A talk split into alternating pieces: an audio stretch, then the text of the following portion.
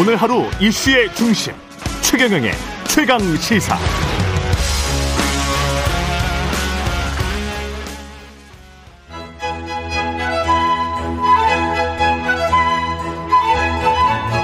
최경영의 최강시사. 조홍천의 좋은 정치. 네, 월간 조홍천의 좋은 정치. 누구의 눈치도 보지 않고 거침없는 쇄신 주문하는 정치권의 미스터 쓴소리. 더불어민주당 조홍천 의원과 함께 오늘도 뜨거운 정치 현안들 좀 들여다보겠습니다. 더불어민주당 조홍천 의원님 나오셨습니다. 안녕하세요. 예. 지금이 진짜 미스터 쓴소리가 필요한 시기네요. 특히 민주당에게. 사실 직전 비대위원이기 때문에 예. 책임지고 물러난 지 얼마 안 돼가지고 예. 이렇게 방송 나와서 얘기하는 거 별로 그렇게 내키지 않습니다. 근데 지금 않죠. 이게 고정 예. 코너이기 때문에 예. 미리 약속된 거기 때문에 예. 어쩔 수 없이 지금 하는데 참 어쩔 수 없는 예. 부분을 양해하시고 열혈 지지하는 좀 들어주시라 이런 말씀이신 것 같은데 지금 핵심은 이재명. 의원 당선자, 이재명 책임론대 이재명 옹호론 이렇게 나오고 있는데 지금 상황은 이게 맞습니까? 이재명 책임론대 이재명 옹호론 이렇게 부딪히고 있다. 글쎄 지금 옹호, 책임 이렇게 네. 그게 또 어떻게 보면은 친문, 친명 이렇게 나뉘는 거잖아요. 네. 근데 지금 그렇게 나뉘어서 그래 어느 한쪽에 책임이 있고 어느 한쪽은 그 책임 없다. 라고 그렇게 국민들께서 보실까요? 다 책임 있다고 보지 않을까요? 그렇잖아요. 예, 국민들은? 지금 이재명 책임론 얘기하는 친문. 그들은 그러면 5년 집권 기간 동안 뭐 했습니까? 패권적으로 당 운영했고, 결국 국민통합 염두에 두지 않고, 예. 그렇게 운영해서 결국은 민심이 떠났지 않았습니까? 예. 오만고 독선, 무능, 내로남불. 이제 우리 당 아이콘이 돼버렸죠. 결국 대선 기간 내내 정권 교체론이 항상 우위를 점했잖아요. 예. 그게 누구 때문입니까? 친문 때문 아닙니까? 그리고 친명들은 그 이후긴 하지만. 어쨌든 캠페인 기간 동안에 실책이 많았죠. 예. 또 대선 패배 후에 비대위 인선한다든가 특히 대선 패배 후에 검수완박법 강행 그걸로 완전히 질려버린 거 아닙니까? 예. 그리고 송영길 전 대표 차출하고 또 이재명 후보 자신이 개항으로 가고 또 김포공항 이전 공약 내걸고 이런 것 등등으로 실책 남발했죠. 네. 이건 또 지선 패배의 주된 원인이 되는 거죠. 양쪽 다 책임이 있는 거죠. 근데 제가 그러면 이렇게 여쭤볼게요. 양쪽 다 책임이 있는 거는 다 대부분이 동의하실 것 같은데 누구한테 더 책임이 있습니까? 그거는... 그리고 오버랩되는 부분이 상당히 예. 많습니다. 두 그룹 사이에. 예. 그리고 두 그룹 전부 다 강성 지지층에 지나치게 의존해가지고 중도층 이탈을 가속시켰다? 방관했다? 두 그룹 다. 네. 예. 그래서 그 점은 부인할 수 없을 거예요. 그러니까 그 어느 쪽이 득세를 해가지고 당권을 잡아도 아, 민주당이 쇄신했구나. 반성했구나. 그렇게 여기지 않을 겁니다. 지금은 양쪽 다 남 탓할 게 아니고 그저 내 탓이다 라고 자책하고 반성할 때입니다. 남 탓할 게 아니고 내 탓이다. 자책하고 반성해야 될 때다. 정치 윤리적으로 정의론 생각하면 다 맞는 이야기인데 그러면 현실적으로 그러면 이렇게 또 여쭤볼게요. 정치공학적으로 현실의 민주당 정치 역학상 봤을 때는 뭐가 셉니까? 이재명 책임론이 셉니까? 이재명 옹호론이 셉니까? 힘의 구도, 순수하게 힘의 구도로 봤을 때는 어떻습니까? 아무래도 대한민국 정당 정치는 강력한 대권 대선 주자를 중심으로 굴러가는 게 이때까지의 뭐 상례였죠. 예. 어쨌든 1,600만 이상의 득표력을 보여줬던 이재명 후보, 이재명 의원 이란 존재 그 자체 1,600만 표란 거 그 자체를 그 어떻게 그걸 부인할 수 있겠습니까?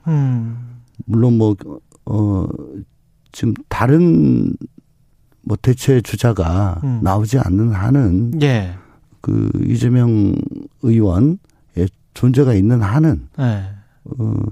그 이재명 후보를 옹호하는 쪽이 더 세다고 할 수 있겠죠.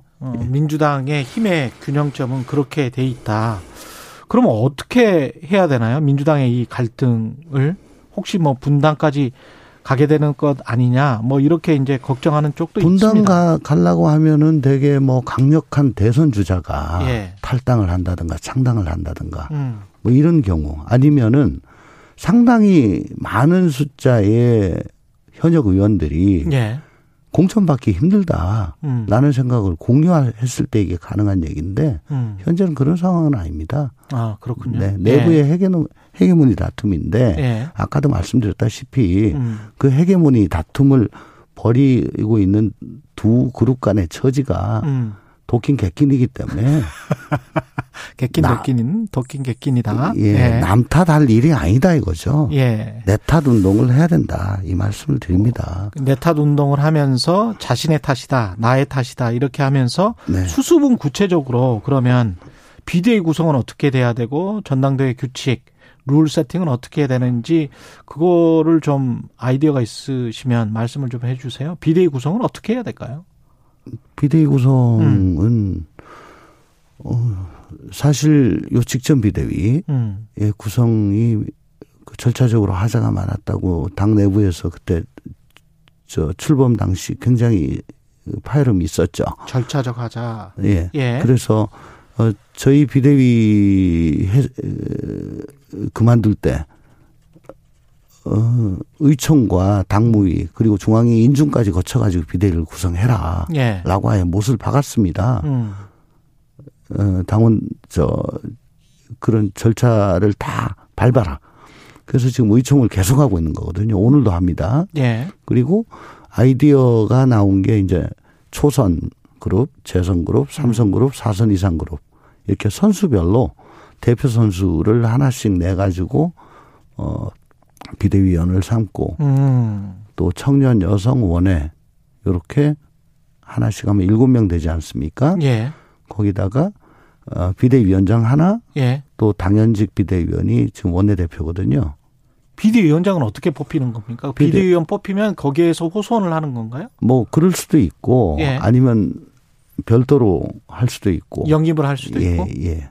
뭐 그건 그러니까 그것까지 포함해서 의원총회에서 경론을 벌일 겁니다. 의원총회에서. 예. 그리고 오늘 오전에 재선 의원들 모여서 거기에 대해 가지고 의논을 할 겁니다. 그 비대위원장에게 어느 정도의 힘을 실어줘야 된다라고 보세요?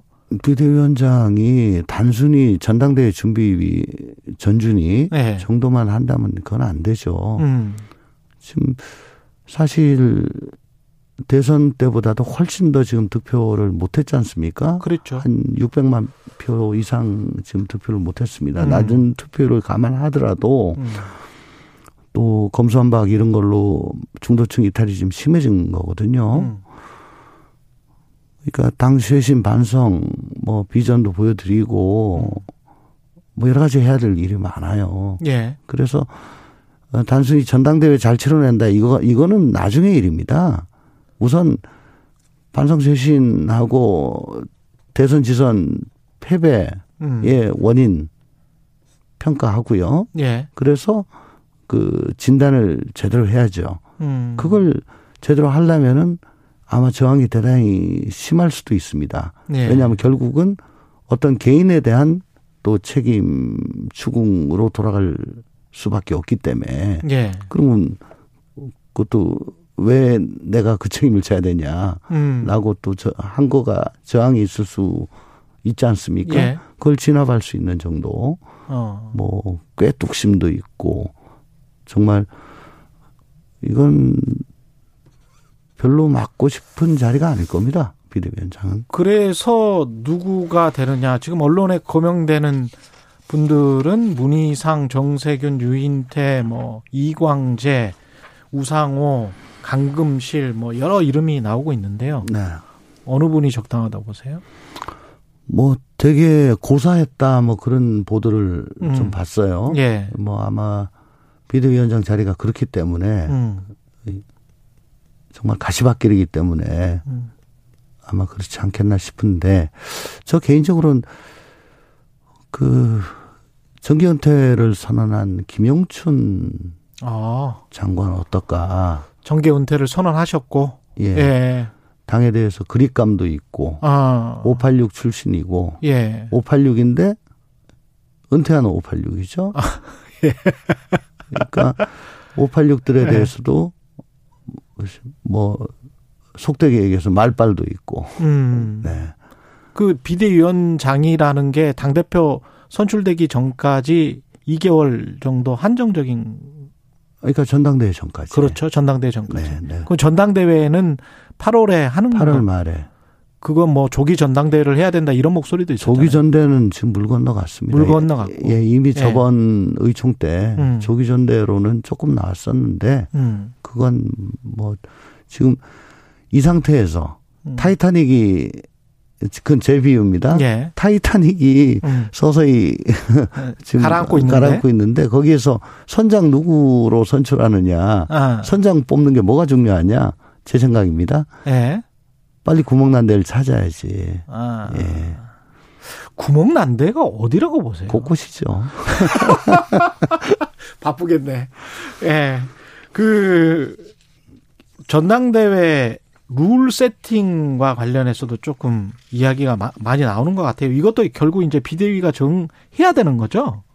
그럼요. 비대위, 그 전당대회 룰 세팅도. 전준희 그렇죠. 역할을 비대위가 겸할 것이냐, 아니면 전준희를 따로 둘 것이냐. 예. 근데 뭐 전준희를 따로 둘 수 있는데 결국은 비대위가 인준을 해야 되니까. 예.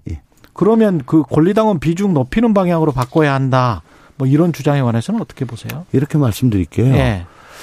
그 타산지석으로 그 새누리당, 자유한국당, 그 2016년도 총선 치고 누굽니까?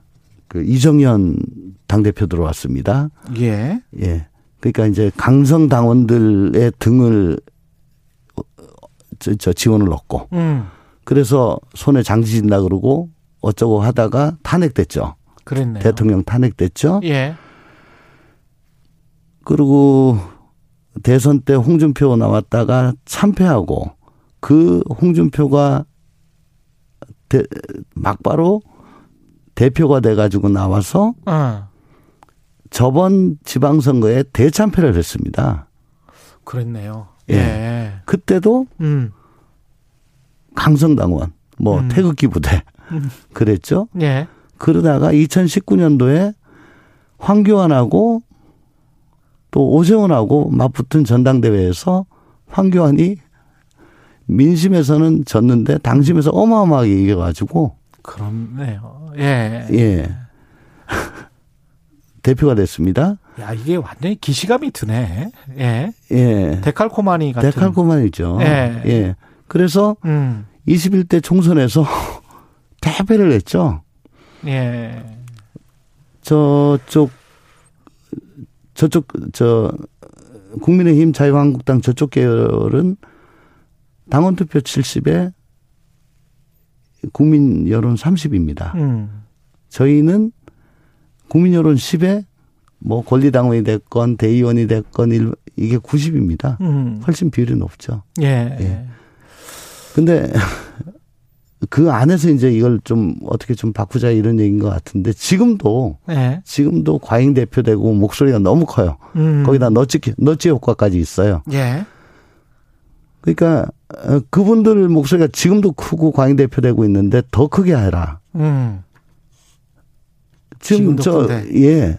그러면 다른 분들은 내가 목소리 내봐야, 내가 의사 표현해봐야 아무 효용이 없구나. 정치적 효용감을 상실하고 이제 나서지 않죠. 예. 그러면 기시감 말씀하셨는데 예. 이제 계속 그런 쪽으로 가게 됩니다. 과거에 반복됐던 일들이 계속 비슷하게 벌어진다. 네, 네. 그리고 예. 그리고 제가 다른 방송 나가서 뭐 성공방정식 당내 경선에 성공방정식이 있다라고 얘기를 했었는데 최소한 그 당내 경선의 최고위원 수석 최고위원 되려면 혹은 뭐 한 자리라도 하려면 이 강성 당원들의 혹은 권리당원들의 눈에 들어와야죠. 들어와야 돼요. 예. 거기서 벗어나면은 저 같은 사람은 출마를 못 합니다. 그리고 예. 심지어 예. 국회의원 공천 받을 때 경선을 하잖아요. 그때도 미리 가서 경선에 영향을 미칠 수가 있습니다. 예. 뭐 금태섭 전 의원 같은 경우가 뭐 그런 경우다라고 얘기를 하고 있잖아요. 예. 예. 이재명 그 의원은 당대표로 나설까요? 개항으로 간 거 자체가 그걸 전제하고 나선 거겠죠. 그걸 전제하고 나선 것이다. 네. 그래서 당대표로 나설 것이다. 이낙연 전 대표는 미국으로 간고 한 1년 차기 대선 준비다. 이렇게 이제 언론들이 보도를 하고 있는데 어떻게 보십니까? 아, 근데 뭐 지금 우리 당 상황이 이 정치적 썰물의 시기입니다. 네. 밀물이 언제 될지 모르겠습니다. 아. 지금 썰물의 시기에는 네. 웬만하면 다 쓸려 내려가기 때문에 1년 가지고 밀물이 올까 싶습니다. 그리고 아까 1년 가지고 밀물이 올까? 예. 네, 지금 이렇게 남탓만 하다가 예. 아까 이재명 뭐 대표 나설까 그 예. 여쭤보셨는데 곰곰이 생각해 보면은 우리 당이 야당일 때는 되게 투 트랙이 아니고 원 트랙 선거를 했어요. 그게 무슨 얘기냐면 대표 뽑고 최고위원 뽑고 이 따로 뽑지 않고 아 한꺼번에 뽑았습니다. 예. 거기서 최다 득표한 최고위원을 대표로 했었죠. 예. 예 그렇게 원 트랙으로 했었어요. 예. 그게 사실상의 집단 지도 체제죠. 그게 말하자면은 책임과 권한을 공유하는 겁니다. 야당일 때. 그랬네요. 예. 예. 왜냐하면 여당일 때는 강력한 대통령이 있고 또 그만한 권한도 있고 권위도 있고 하기 때문에 그런데 야당일 땐 그게 약하잖아요. 예. 그래서 권한과 책임을 공유한다는 의미로 원트랙으로 갔었어요. 이재명 의원이 대표로 나선다 하더라도 이제는 원트랙으로 가야 되는 거 아닌가. 똑같이. 최고위원 집단체제로 가서. 예, 예. 그래야 반대쪽에서도 극렬한 저항 같은 거를 덜 할 겁니다. 알겠습니다. 여기까지 듣겠습니다. 조홍천의 좋은 정치 더불어민주당 조홍천 의원이었습니다. 고맙습니다. 감사합니다.